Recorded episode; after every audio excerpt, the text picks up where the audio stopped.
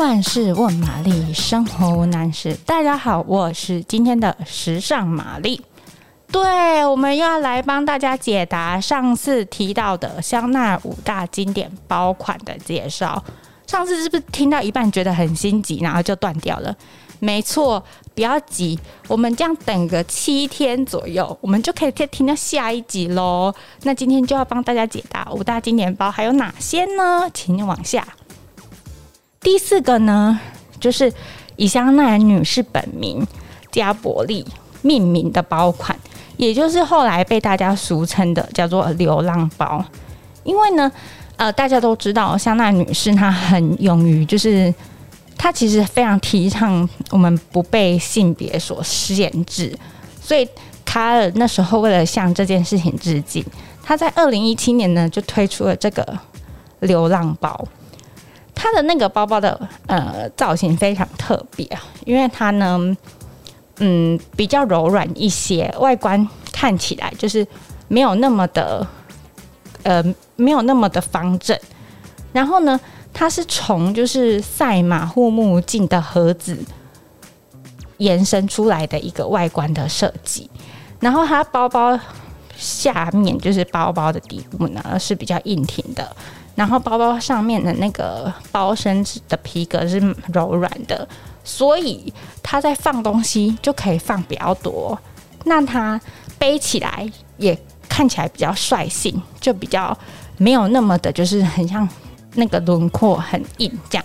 所以这个包包背在身上呢，其实之所以也叫流浪包的原因，就是你背起来就是很率性，然后非常的就是自在轻松的感觉。所以在当时呢，这个包包它一样受到很多人的关注。特别的是呢，它的那个双 C 的 logo 呢是变成在拉链上面，然后你可以看到拉链的那个袋子上面有一个很吸睛的双 C 标志。它的链条呢也变成从一开始的那种单肩，然后变成是皮革拼拼接，就是皮革搭配，就是。它经典那个皮穿链的设计，然后它一样可以调整，就是长度，所以你可以自己呃变成是你想要的背法，然后它最多可以变化出七种背法。后来呢，那个品牌香奈也为它推出了就是呃水桶包的设计，然后后来还有就是后背包的造型。然后，所以就是这个包呢，就是后来也很很受大家欢迎。这样，第五款就是香奈儿最新诞生的包款，叫做一九包。怎么说它是最新的呢？因为呢，它是呃已故的艺术总监卡拉格菲跟他的徒弟 Virginie 一起设计的包款。那这个是呃，因为香奈儿。诞生至今已经有一百一十年的历史了，所以呢，这颗包包是二零一九年的时候做出来的。那它也是香奈儿最年轻的包包，因为它至今不过才就是三年，非常算是非常非常年轻的 baby。那它呢，也不再像以前最初香奈儿那种很方正包包的轮廓，然后很坚硬的感觉，它。比较就是变得比较柔软，然后呢，它也变得比较蓬一点。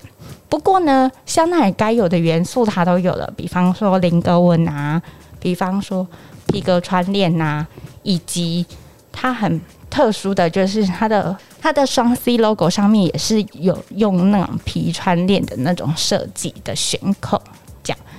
那它后来呢，品牌也为它推出各种不同的尺寸，所以说。大家可以依照自己喜欢跟自己使用的习惯来去挑选。那这个包包就是又比前面的爆款，应该说，嗯，它介于在比较正式跟比较休闲感中间，所以它，嗯，又更受女生欢迎的原因是，你不论是去比较正式的场合，你也可以带它，或者是。